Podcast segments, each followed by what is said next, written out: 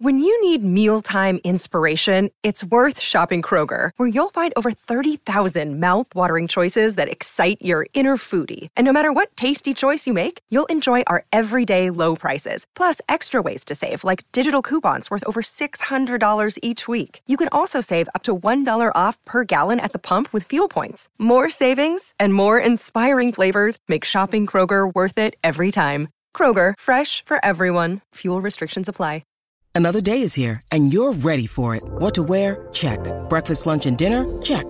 Planning for what's next and how to save for it? That's where Bank of America can help. For your financial to-dos, Bank of America has experts ready to help get you closer to your goals. Get started at one of our local financial centers or 24-7 in our mobile banking app. Find a location near you at bankofamerica.com slash talk to us. What would you like the power to do? Mobile banking requires downloading the app and is only available for select devices. Message and data rates may apply. Bank of America and a member FDIC. Oh, thank you, Kenny. Uh, Matthew Coller usually joins us in studio on Tuesdays to talk pro, but he's going to be out at the new practice facilities. So we'll catch up with him in like 30 minutes. Jayson Stark on this Tuesday. But let's start out Judd Zulgad with some good old, as we like to call it. Hit it. Reckless speculation. Ding, ding. Seven minute mark of the second quarter. Shot clock is down to three. Kyrie Irving doing it in from the defensive line. And Brogdon out to get free. Put that shot up and down. Oh, Kyrie masterful inside. Putting Malcolm Brogdon in the spin cycle, the escape artist, and the teardrop. Reckless speculation. Right. Uh, So- what's the setup? Well, here? here here's the setup. So I get get home after the show yesterday, and I immediately felt as left out as I I could feel because I jump on the couch and I turn on the television, and I start as I ordinarily do with the jump.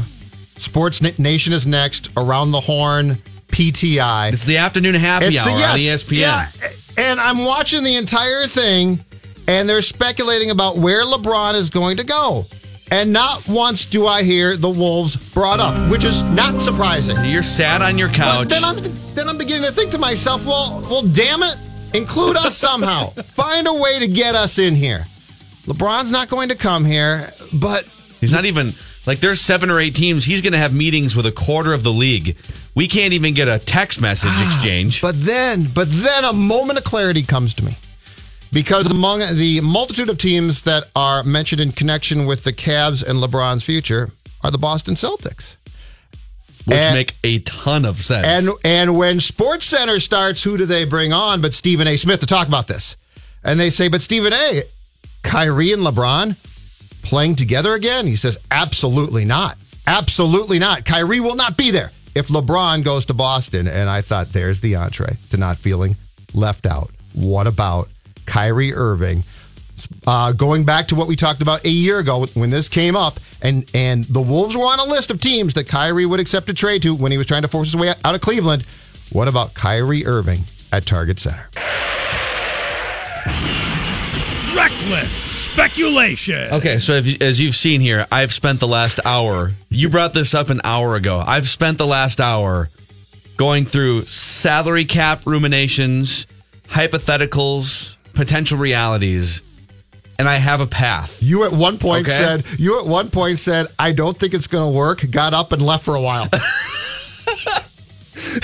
in the midst of in the midst of a preparation for a radio show, you look like the most frustrated sports executive I've ever seen. I don't think it's, It's going to work. It's hard, okay? I have to walk out.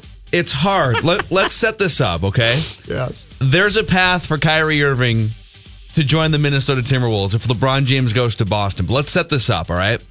The only way it happens is if LeBron goes to Boston. Otherwise, Boston's just going to stand pat with Kyrie and uh, Gordon Hayward coming back from the broken leg.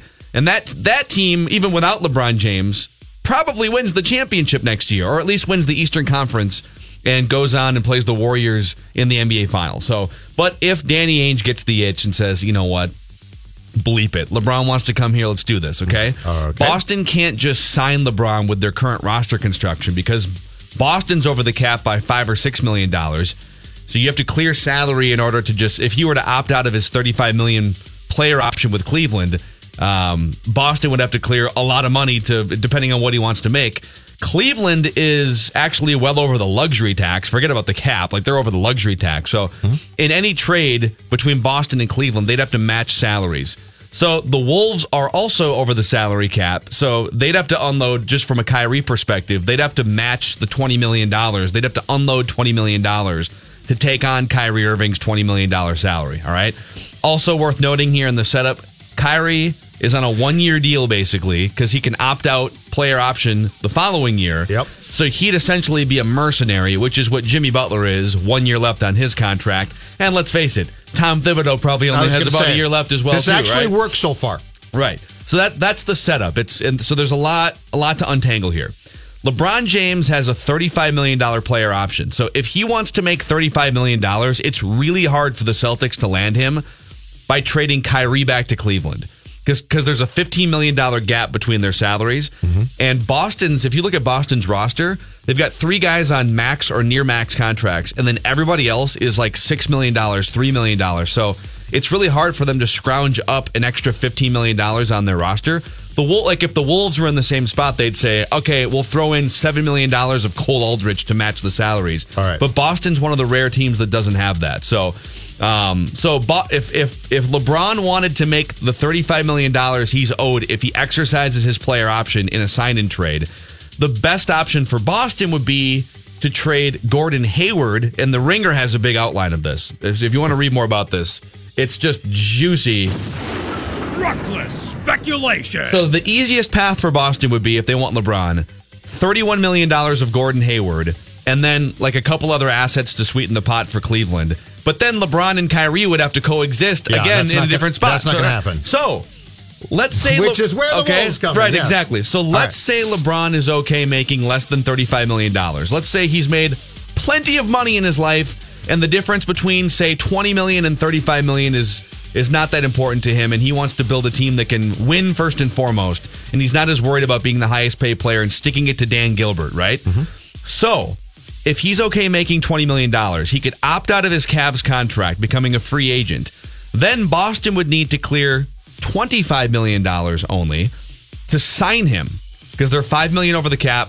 If he wants to make 20, they'd have to clear $25 million. Okay, stick with me here. All right. So they could unload Kyrie's $20 million and say another piece like a Marcus Morris or somebody to make room to sign LeBron if he's okay making less money. And this is where the Wolves come in because the Cavs, or, I- or I should say the Celtics, would be looking for a trade partner, right? Yes. So at that point, you'd have to think the Celtics are going to be a little bit desperate, right? We we hey, we got LeBron coming on board, but we have to unload Kyrie Irving, and he only has one year left in his contract. So you could probably this is where like you have to you could debate on like what you'd have to give them, but could you give them a first round pick for Kyrie Irving?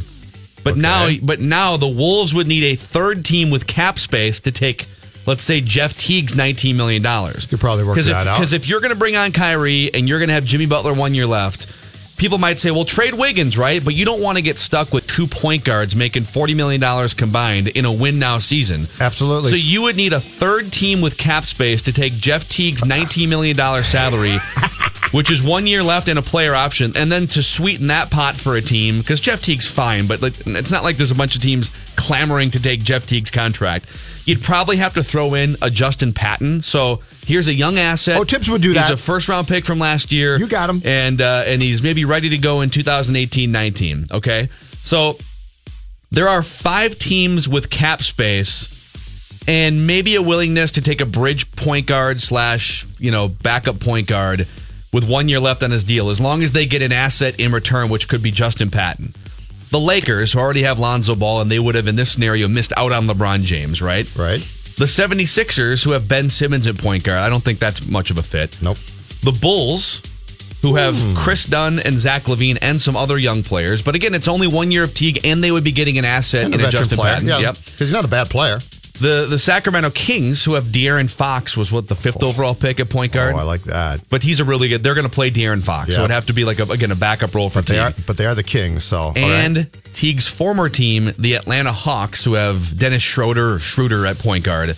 Um, so tho- so it, would one of those teams say, you know what? If you give us something of substance, let's say Justin Patton. Yep. If you give us something of substance, we'll take the $19 million salary of Jeff Teague for one year, and uh, and we'll call it a deal. But all of this is predicated on LeBron James saying, "I'm okay making less money." If it means getting Kyrie Irving out of Boston so that I can take his be. place, yes. All right, there so, it is. So you're telling Right well, bra- well, first of all, bravo, Yeah! Bra- bravo, because that took an hour to do. Reckless speculation. I feel like the segment. I'm not sure about That's a master guys. class in reckless gonna say, speculation I right feel, there. I feel we Intern Max, take notes. I feel we've crossed I've, a, a, a threshold here of sorts. Reckless speculation is fun, but I think that went down a path that goes beyond. Like that shouldn't be tried at, at home ever. That project could blow up. So if you here's put what your that team in your be. home computer, it could blow up, and your house blows up with it. So here's what your team would be, okay? You'd have Kyrie, Irving- uh, Kyrie Irving at point guard, Jimmy Butler at shooting guard. Yep. Andrew Wiggins would still be on the team at small forward. Yep.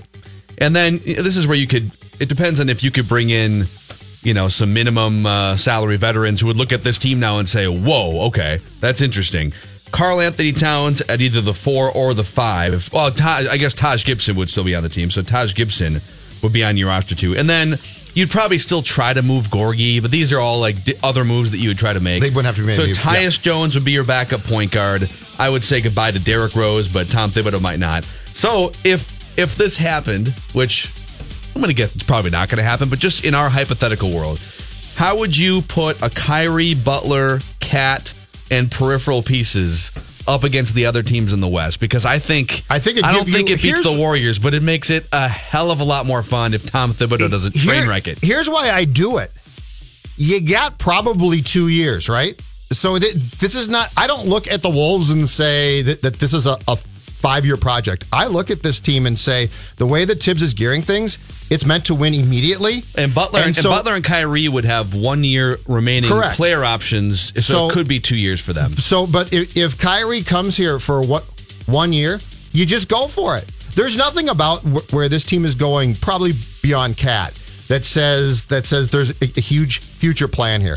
Everything that Tibbs is going to do is going to be based on the fact that I want to win immediately and I'd like to win a championship right now. And when you look at this team right now, they have no chance. They have zero chance. Golden State's gonna going to beat you soundly. Houston, same thing. And so the fun thing about this is, and it, this goes back to what, what we discussed a year ago too, Phil. Kyrie Irving makes perfect sense. Kyrie, just one year, give it a shot. If nothing else, it would be great theater and it would be great fun. Uh, I, a tweet from our buddy Jacob Blazer. He says uh, his brain is now hurt with all of this NBA speculation. I need to take notes on all that. You should have seen the work that went Did into that this. make sense? To making Did that this make work. sense, or was that too convoluted? It was convoluted to start off with, but actually the end, I get it completely. But it's It's not that hard. It's convoluted. Period. Because if LeBron, this is where if if you're over the salary cap in the NBA, you can't just take out. It's a it's a soft cap, unlike the NFL where you have it's like a ceiling and you can't go over the ceiling. In the NBA, the salary cap is about hundred million dollars. But there are ways for you to get up to $140 million if you want to pay luxury tax like the Cleveland Cavs did last year. Do it for a year. So if you're the Wolves, and then they have other provisions. If you're over the cap, they'll give you what's called a mid-level exception in free agencies. You can sign a guy for five million or 8 million dollars and go over the cap. So it's that's why teams have capologists on their payroll in their front office. I think we got one right here stuff. now. Phil Hey, Mackey, Listen, 1500 ESPN, I'm taking offers. capologist. I'm taking offers. That was a very impressive effort. But the problem is if I'll go back to it. If LeBron, if it's a sign and trade and he exercises that player option for $35 million, it just makes it a lot harder for teams over the cap to match the $35 million. And for, for Boston, that would mean Gordon Hayward or Al Horford, because those guys are around $30 million. I don't think he'd want to, I think Gordon Hayward would make the most sense. But if it just was, if, if it was just a choice between Kyrie and LeBron, LeBron would almost certainly have to sign with Boston for less money than his player option, and then Boston would have to find a trade partner, and that's where the Wolves come all in. I wanted, all I wanted was to be included. Okay, that's all. And now I am. Reckless I just- speculation. I wanted to find a way. Guard for human life. I want to find a way to get somebody who's going to be a big deal here, and you did it. Kyrie Irving is a big deal. It's not LeBron, but it's still a big deal. 651 646 8255 877 615 1500. Have we gone over the cliff with our reckless speculation? Next level. That's or, what it's or called. are we right operating there. on? Are we well, we're completely on- crazy, but who cares? We're like the Golden State Warriors of reckless speculation. Joyous. People are throwing stones and criticizing us, but we don't care. We're just taking three pointers. We're just continuing to launch launch it, and yeah, it's not going. That's okay. It's okay. Over twenty seven. Fire That's up okay. enough. Fire up enough. Sit tight. The Mackey and Judd Show will continue in a moment. We'll be back in the game before you know it. Mackey and Judd on E 1500 ESPN. How- Mackey and Judd are back Gentlemen, the moment has finally arrived. on E 1500 ESPN. Seven minute mark of the second quarter. Shot clock is down to three. Kyrie Irving doing an inch on the defensive minded Brogdon out to get free. Put that shot up and down. Oh, Kyrie masterful inside. Putting Malcolm Brogdon in the spin cycle, the escape artist, and the teardrop. So, independent of this uh, convoluted, reckless speculation trade scenario that we just came up with in the opening segment there, don't you think if you're in win now mode and you're the Timberwolves, if your goal is to win a championship right now in the in the prime of Jimmy Butler's career, before his knees officially blow out, and before Tom Thibodeau sets the whole organization on fire internally, that like while you're still pushing down this path, you can't just. I don't think you can just add a couple fringe veteran players. You have to think big. You have to think about the the ripple effect wherever LeBron lands. If he lands in Boston, like you should be preparing for that ripple effect and maybe take advantage as a second or third team in one of these trades. Don't you think? Oh no, I definitely do. Here's what I can't tell. I can't tell what Tibbs and and the franchise thinks about where where they are because the way that they're being run to me, it's very clear. Win now. Win it at, at any cost. Play guys as much as possible. There's nothing about the Wolves plan here from either the executive or coaching standpoint that says to me that there is a long-term plan in place. Mm-hmm. But I'd love to I'd love to know what Tibbs says. Like, does Tibbs totally get that? Or is he sort of like, well, I, I'm trying to build some, something here and I can't tell. But yes, if I, if I was an outsider coming in and they were to say to me, what do you think of, of this team right now? I would say with what you're doing right now, I would make any move possible to try and win because aside from, from one or two components to this within four to five years, it's going to look almost entirely different. Yeah. And uh, so, okay, let's. Th- this is another scenario since we're into it. Since we're since we're just going to do this all in to start the show. Reckless speculation. Uh, Brian Brian tweets in. It's like drugs. Brian tweets in. Okay, Yep. if LeBron wants to go to Boston, LeBron to Boston, and then Kyrie to the Wolves. So this in this scenario, well, there's two ways to do this, and then and then Wiggins would go to Cleveland, plus a future pick to Cleveland from Boston, and uh, and as Brian says, maybe a Boston rotational guy. But the hard part is again matching the salaries. So LeBron, this is listen. I'm giving you a PhD in reckless speculation here. Okay, it's not just about this player goes here. There's salary cap ramifications. Oh yeah, no, you, okay, you've done the work. salary cap ramifications. I understand that. So Boston would have to take on thirty if it if LeBron wants the player option to be exercised. LeBron has to uh, uh, Boston has to take on thirty five million, and Kyrie only makes twenty million. All right. So so Boston has to has to let go another 15 million somehow. But they're and this is a credit to Danny Ainge. Can you make that their work? their roster is constructed in such a perfect way. So they have three guys making a ton of money and everybody else not making any money. They've got Gordon Hayward making 31, Al Horford making 29, and Kyrie Irving making 20. Then it drops off to Jason Tatum, who, I mean, that's one of the best assets in the NBA right now. He's a 20 year old dude who's playing at a high level on a team that almost went to the finals, and he makes six and a half million. Behind that, Marcus Morris makes five. Jaylen Brown, another guy who is just a blossoming star, makes 5.1, and Terry Rozier makes three. so So it's really hard for them. Like, are they going to have to? Would they give you also Jayson Tatum and Marcus Morris? Now they're giving up No, so much of that team, that. right? And it doesn't make sense for them to do that. So there's almost no way for it to work if LeBron wants to make $35 million Um, and they want to keep Gordon Hayward, which means the Wolves would be out of luck as that ripple effect team. But he very well could afford to say, that's okay. Mm-hmm. I'll take less. Uh, yes, he could. I think He could he's afford to say that. What's he worth? Is he worth a billion dollars? He's got-? He's got got to be pretty close. He's got to be pushing it. So the difference between 20 and 35 million uh, would would not be that much. But again, if you're the Timberwolves and you're looking around the league and you got the Warriors dynasty in full effect and whatever the Rockets response to the Warriors and losing in 7 games, they're going to respond in some way. You'd have to think. I mean, LeBron James would be the one that they would like to bring on. And in the Eastern Conference, Boston's going to add, at the very least, two superstar all star players back to their team that almost went to the finals.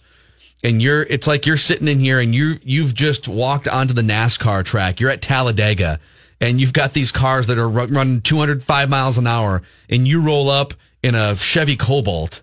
Like, you really think that if you're in win now mode, and you've got a couple nice, nice pieces, and that's about it. but about have it. some self awareness. Look around. That's where if, And- if they just plan on going into the season as is, then they're not really in win now mode. They're in make the playoffs now mode. But what's your next chess move? And that's why I think that you, they they should say, let's just go go in. Let's do it for a year. Let's do it for two years. And that doesn't mean that in year three we, we have to be terrible. But what it does mean is is you are you are going right into the teeth of two, if not three, but two for sure, great teams, and you're doing it with a couple of nice players. But if if you think that, that you actually have a big three, you're delusional. You don't. You've got a big you've got a big two, and it might be a a very nice too. It's so a, it's a big two. One of them only plays two thirds of the season. The other one is still so young and probably not ready to fully die. So if you're going to do this, do it. Because the, the thing too is Tibbs. Tibbs is going to be around here how long? Four years, maybe? well, from five from- years, from, maybe? From whose perspective? From Well, his perspective, if- he's going to be around. Well, sure, dies, sure. But if if you look at this in a real from a realistic standpoint, he's probably around for for five years max, probably. And so five years more or No, total? No, no, no, max. No, no, no, five years total. So if that's the case, and and he is absolutely hell bent on trying to win now, and not just make the playoffs, but win. A guy like Kyrie makes perfect sense. Well, here's another one. Okay, Reckless speculation. I'm looking at the LeBron ripple effect and how the Wolves can capitalize on whatever he chooses because the whole league is going to sit. There's like seven or eight teams that are all going to be watching to see what he does, and then they're going to have to React to decide what they want to do.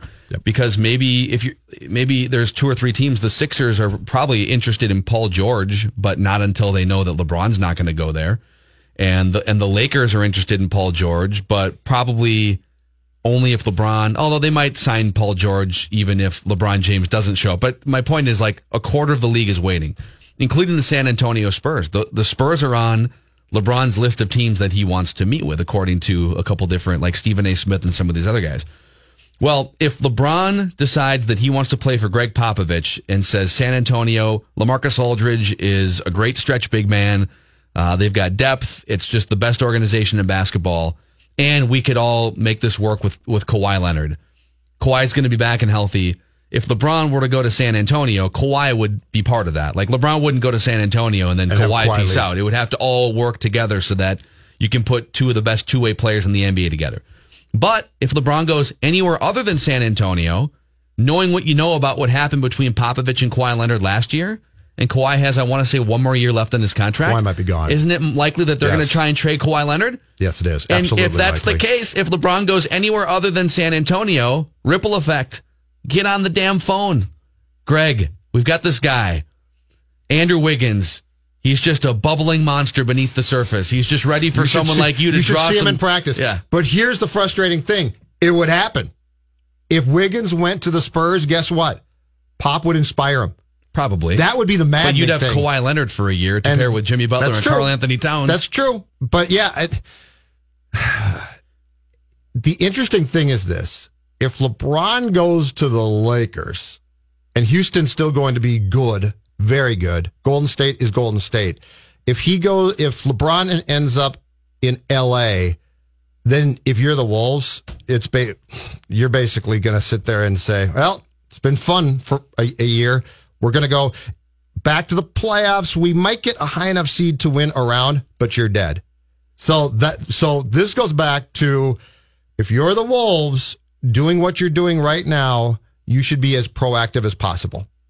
And if you decide, okay, we're we're going to build something, then Derrick Rose does not come back. And then, but everything that Tibbs does indicates to me that he has every intention, right or wrong, of trying to to not just compete uh, compete for a playoff spot, but actually compete. And so you have to be if you if you're the Wolves and you're not proactive, you're doing nothing. Then you're absolutely going to spin your wheels. Uh, I've seen this a couple times. Our guy Hugh has tweeted this into the show a couple times too. Um, whether you keep Tom Thibodeau or not, just cashing out your chips a little early on Jimmy Butler, knowing that he's 29 and whatever, 28, 29, and trading him to San Antonio for younger Kawhi Leonard. And we've because Kawhi is what 26. He's a couple years younger than Jimmy Butler, and then and now your nucleus would be younger. I was gonna say healthier, but I don't know if you can say that after last year with Kawhi. That was so weird. yeah, How much of it was injury? How much of it was just like a protest of sorts. I couldn't Yeah. tell. I couldn't tell. like Spurs doctors cleared him at one point, but then he had his own doctor. If and- if Tibbs run is in charge of this team and trades Jimmy, I would be absolutely floored. I would be too. I I'd think they're handcuffed absolutely together. shocked. I think so. They would have to be the, peas in a the hand of Glenn Taylor coming down and saying, "Oh, uh, actually, you're both going to be gone." At which point, yeah, exactly. And, and someone else is going to come in here and make the trade for you. Uh, all right, we're gonna we're gonna talk to Matthew Coller, Vikings mini camp. This is the last of their pre-training camp off-season workouts this week. It's a big three days, Phil. is it just three days? It's a three day mini camp. Is media there all three days or Uh yes, all open, every bit big time? open. So we'll talk some some purple here with Matthew Coller. Pecking order at the top of the hour. Jayson Stark at eleven thirty. Judd has a word for prime mortgage lending. I, I do indeed. And if you're searching for a mortgage company, I want to suggest my friends at Prime and Kent McCullough. And I want to do it because, as I've been saying for months now, folks, this isn't about simply selling you on something. Prime wants to earn your trust first. In fact, they would rather earn your trust than sell you a loan. And you're saying, well, Judd, that's, that sounds fantastic. But what exactly does that mean? That means while Prime would love to have you as a client, what they want to do is sit down with you first, meet with you, explain their plan. And from there, the decision is up to you. This is about two very important things, uh, and this is true both to Prime and Kent. It's about teamwork and collaboration. It's what Prime is all about. It's what they believe in. And if you're shopping for a mortgage, you can count on Prime to give you sound advice and straight answers. For instance, Prime wants to take some of that mystery out of the mortgage process for you. Did you know Prime may be able to put together a program that can actually pay your closing cost? That's right. Not just include them in your loan, but actually pay them f- for you. And now you're saying, all right, this all sounds fantastic, but what's the website? I'm going to tell you. It's goprimewithkent.com. That's goprimewithkent.com. Once again, go prime with Kent, K-E-N-T a uh, dot. Phil Mackey, Judd Zulgad. There's a touch of madness around here. Mackey and Judd on E 1500 ESPN. Yes. Vikes go to mini campus. This is it Vikes go to mini camp. until July. Until all Egan. of the uh, football executives and coaches are just deathly afraid throughout the entire month of July that players are going to get in trouble, arrested, Yeah, well, whatever it it can be is. problem. I've seen it happen. So before we uh, we, we got to get into, I know Coller did some digging on this notion that Kirk Cousins isn't clutch, and he, he's uh, there's 1500ESPN.com if you want to listen to the latest episode of the Purple Podcast and uh, and read about Kirk Cousins as a finisher. We're going to get to that. My sources here, my Saturday Sports Talk sources, Coller, are telling me that you're already sick of reckless LeBron James speculation. What is wrong with you? You're a basketball guy.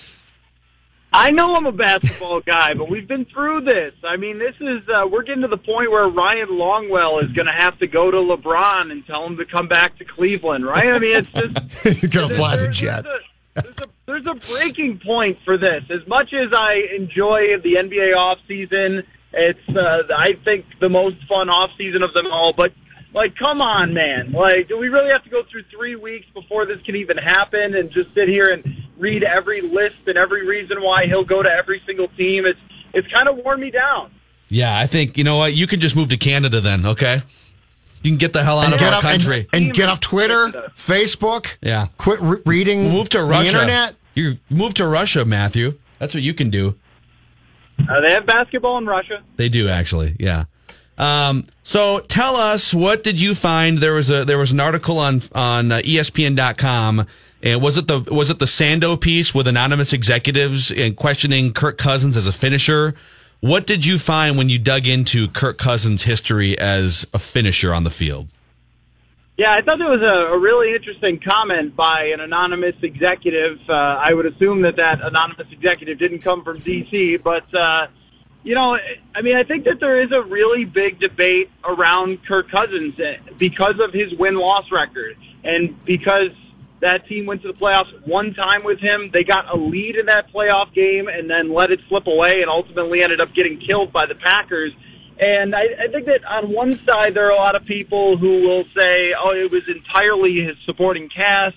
It was the organization's a mess. It's the defense. And then on the other side, you have people like this executive who say, look, the guy just can't win. And I think, as most things are, the truth is somewhere in the middle. When you look at all of his situational statistics that you would call clutch, you know, things like being down one score in the fourth quarter, that he's usually in the middle of the pack in those stats. But, you know, one of the problems is that there's always small sample. I mean, he's only got 190 throws ever in the fourth quarter down by one score. Well, that's like a third of a season, and he's been pretty good but not great. And he has led fourth quarter comebacks. He had four of them last year, but some of them ended in field goals, so that doesn't really help your quarterback rating. And I think what you end up finding is that, you know, when it comes to any quarterback that is not Brees, Brady, or Roethlisberger, that it usually depends very much on the circumstances. Luck is involved, supporting cast is involved, opponents, schedule, all those things. I, I think that those will ultimately decide whether we say that Kirk Cousins is clutch or not, that it will be mostly the circumstances because he's going to be who he is. So, boys, should we, we be pleased that basically uh, since the season came to an end, we have been most concerned when it comes to the, the Vikings about the right guard play and, and talking about the new QB. Has it been too quiet or is that a good thing? Because this has been, if, if I go back and think, I mean, ordinarily we're concerned about the quarterback position. And by concerned, I mean genuinely concerned.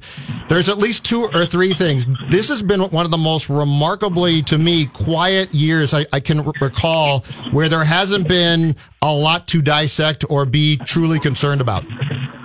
You know, that's actually on my mind today a lot from reading around uh, the country the other reports of, you know, this player, that player is skipping mandatory workouts. Earl Thomas put out uh, a big long statement about why he was skipping mandatory minicamp and Aaron Donald and Khalil Mack, Odell Beckham, all these guys – and here you are with the Vikings with three players who don't have contracts. And I'm assuming, since they all participate in OTAs, Anthony Barr, Stefon Diggs, and Danielle Hunter, that we'll see them today and they'll be out here for minicamp. And it just seems like this team, you know, in the post Adrian Peterson era, the, the only drama is usually just injuries.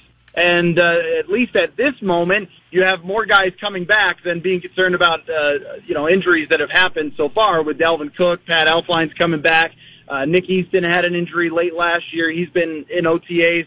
So you're right. I mean, it really has for a team that has contract situations on the horizon totally lacked drama so far. But they are the Minnesota Vikings, so I feel like I'm speaking a little too soon here. Yeah.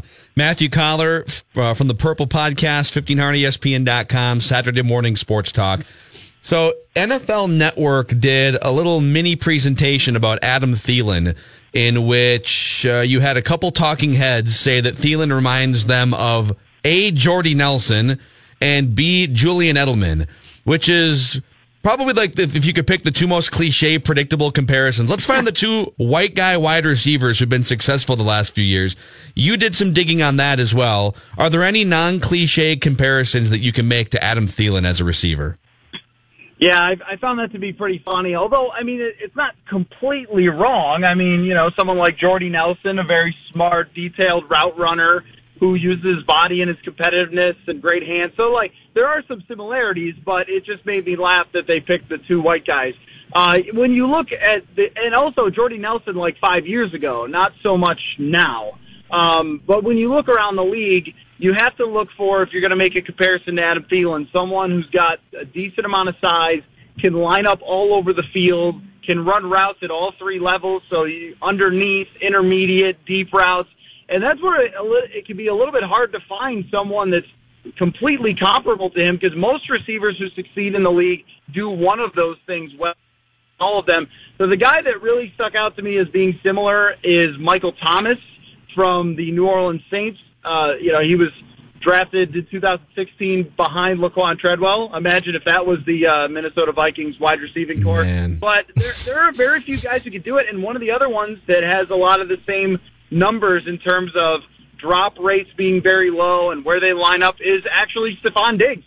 It's kind of like having two of the same guy with a very, very unique skill set. And considering that one of them was undrafted and the other one was a fifth rounder, uh, I, I mean, I think that we've just kind of gotten used to how good these guys are and how remarkable it is. Their both of their stories, but the assets that Kirk Cousins is inheriting here, and this kind of ties back into the clutch point. Like last year, Stefon Diggs and Adam Thielen did things that made Case Keenum clutch. Like I don't know if he really was or not, but the Rams didn't make Case Keenum clutch the year before, and I think we may see this year with Kirk Cousins where he has a little more success in those big spots because these guys are able to just make special plays. At, at what point uh, in, during the course of this camp will, there be a press conference held where you guys will all hear that Laquon Treadwell has turned a corner? That it's remarkable, it's remarkable, but we are so happy with Laquon because it's going to happen at some point in the next three days, Matthew. I, yeah, I don't know. I mean, Mike Zimmer has been pretty hesitant so far. In his quotes have mostly been like, "Yeah, he's not being as hard on himself now," or "Yeah, you know, this year's pretty important for him." So it, I mean, last year it was very much like, "Oh yeah, he's getting it this year. He's coming along." That that we were being sold that storyline, but you know, I think this time around we won't have quite the hyperbole when it comes to him having it figured out. Now, if he has one really good day at training camp, yes, then it's on. Then it's on because he did have some good OTA days, no doubt. But of course, it's OTAs. Uh, I think everyone sort of shrugs their shoulders there. But if you get the fans out there, you know, and uh, he makes a big touchdown catch like he did in training camp last year, uh, then maybe you'll get a little bit of excitement. Okay, so is I, I know it's just become a foregone conclusion that he's worthless and that he's a bust. Is there any sliver of chance that he's a productive wide receiver over the next couple years, or is it just correct to say that he's a bust and they're riding out his guaranteed money? I think the, I mean, productive wouldn't be the word I would quite use. I think I would say alive I, I think, and has a pulse. Maybe is the maybe I let's mean, go there you, first. If you said, is it possible that he has a role in this year's offense? I would say yes, it is because I don't know exactly where Kendall Wright's going to fit in because Thielen and Diggs play slot a lot, and with Laquon Treadwell. Last year, his role was basically to go stand on the other side of the field and distract one player. So he can, I mean, he can do a little bit of that, and he had a couple of catches here or there. I mean, it's that that's about as far as I could possibly go. Is like, does he get on the field for 25% of snaps, and they use him in some situations, or if someone gets hurt, does he play quite a bit more? I, I would say that that's possible, yes, but for him to have an actual productive role, that seems pretty unlikely at this point. Yeah. Uh, give us, I know you have an article on our website, 10 things that you learned about the Vikings during OTAs. Is there anything remaining here during this brief minicamp portion before we go into the, uh, the month long hiatus? Is there anything you're still looking to learn before training camp? Or is this all mostly just, uh, this is just a bridge to get to, uh, July and August? I think since we get to see three days, there's a couple things. I mean, number one, does Mike Hughes get any reps with the first team? He didn't get many in the couple of days we saw with OTAs, but now we'll get a bigger sample. Um, does Brian O'Neill, their second round pick, get a shot at all to play with the first team offensive line so far? Haven't seen him do that. And the kicking competition, boys, it's heating up. Uh, when we saw it was decidedly Danny Carlson was better than Kai Forbath in the couple of OTA days that we saw. But now we'll get even more of a look at the rookie versus Kai and, and see how that goes. But yeah, I mean, this team is like, we know most of the starters at every single position, and we know most of these players. We have a pretty good sample on them. We know the coaches. The offensive coordinator, it's really hard to stand out here in minicamp and get a good feel for John DeFilippo. So uh, what we're really looking at is just how some of these rookies look, and maybe if some undrafted guy starts to make a name for himself. I mean, the guy they got from the CFL, Brandon Zylstra, had a great day the last time we were out here. You always have to say it doesn't mean a whole lot, but uh, there is a wide receiving spot that is going to be open. Someone can win, and that's going to be worth keeping an eye on.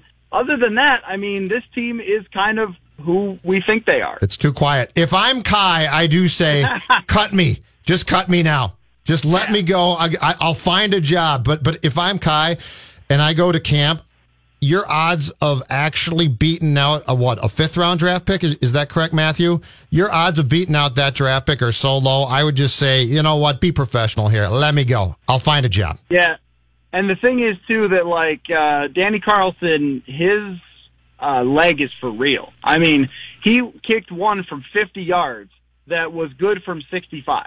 I mean, it was it was a monster kick, and I went like, okay, I understand why they really like this kid. I mean, that certainly does not mean that he's going to be super accurate or that he's going to make every kick or he's going to hit a 52 yarder in a playoff game like Kai Forbath did. But you can see why they were wowed by uh, by him kicking the ball because I mean the guy's like six four, two thirty, so he looks like a linebacker out there. And then there's Kai Forbath who looks like uh, you know Judd at a younger age or something. So it's uh it's a little bit of a funny comparison to see them walking around together here. But I agree with you on Forbath. I mean they they drafted this kid with a pick that high. I mean, almost always that kicker is going to make the roster unless something goes really, really badly. So if you're Forbath, it's got to be in his head too. You know how these kickers are, and with Forbath, it's got to be in his brain that this guy is basically going to take his job. I think we found the next thing that we can have Judd do on camera athletically. How about Yeah. attempting a Attempting field field goal? goals?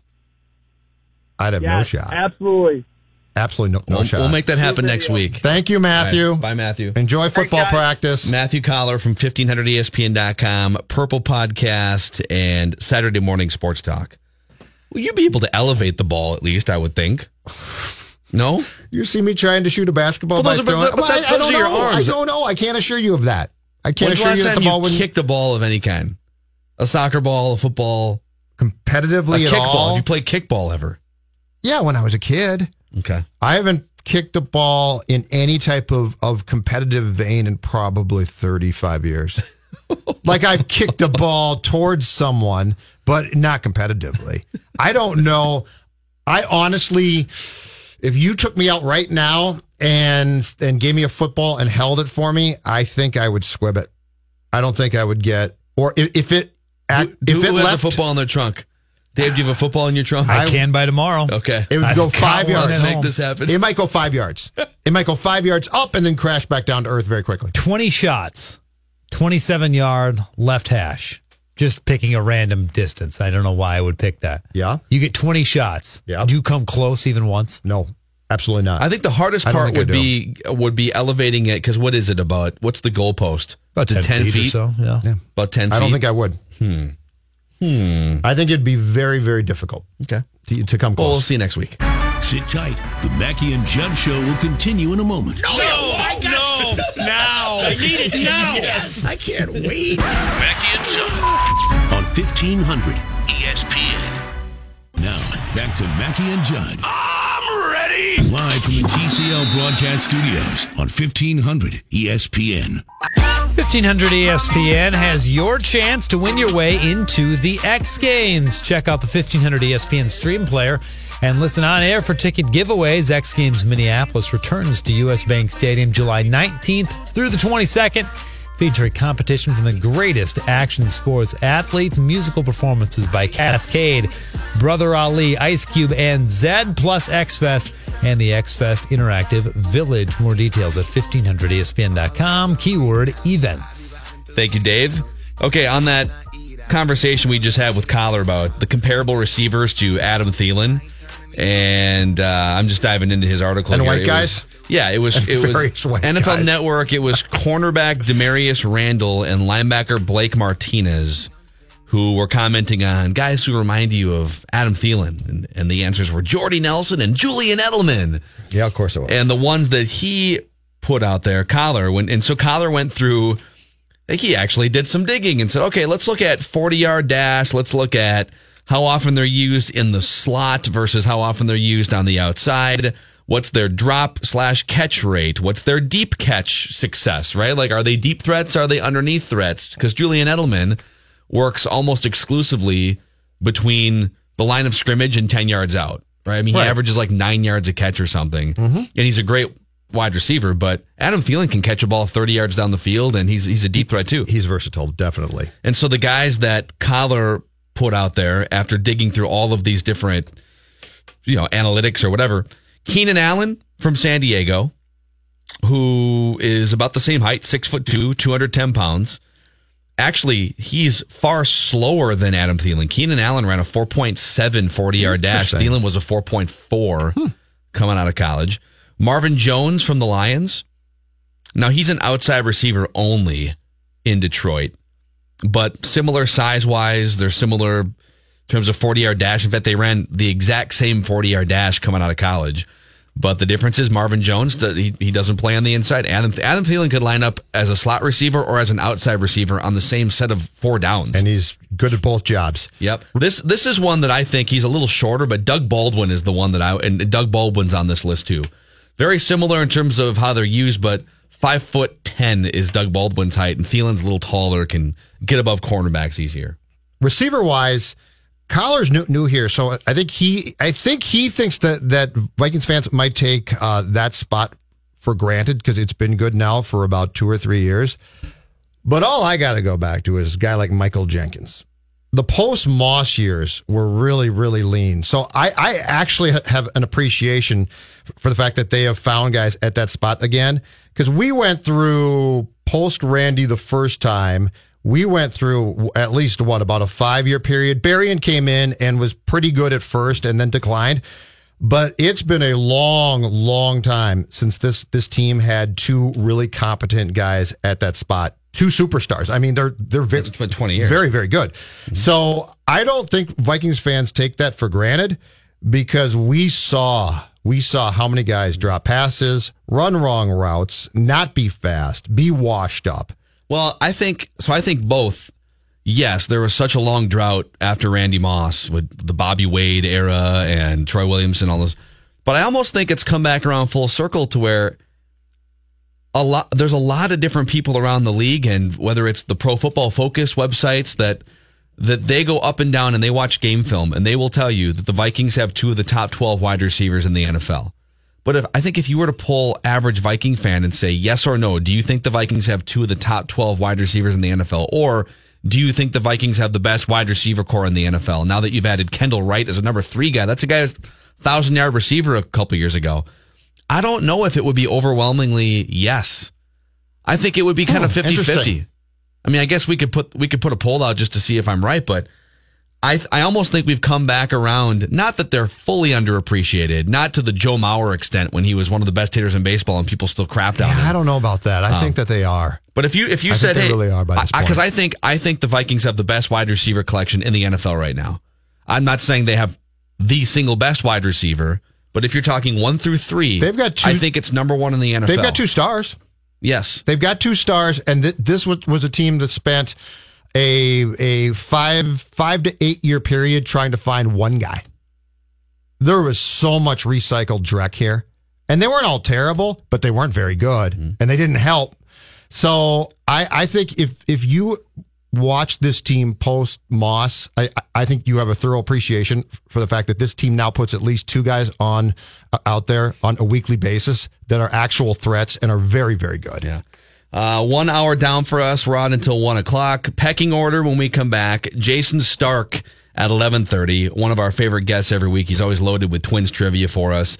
And there's actually we'll get into this at eleven o'clock too. There's an article that Jeff Passan wrote for Yahoo Sports, and he and he summarized a Mensa members' ideas for how to fix baseball in multiple different categories. So we're gonna we're gonna turn to that at eleven o'clock and see. There's ten ideas spanning multiple different conundrums or problems the baseball has, and so we'll do that at eleven o'clock. Mackey and Judd from the TCL broadcast studios.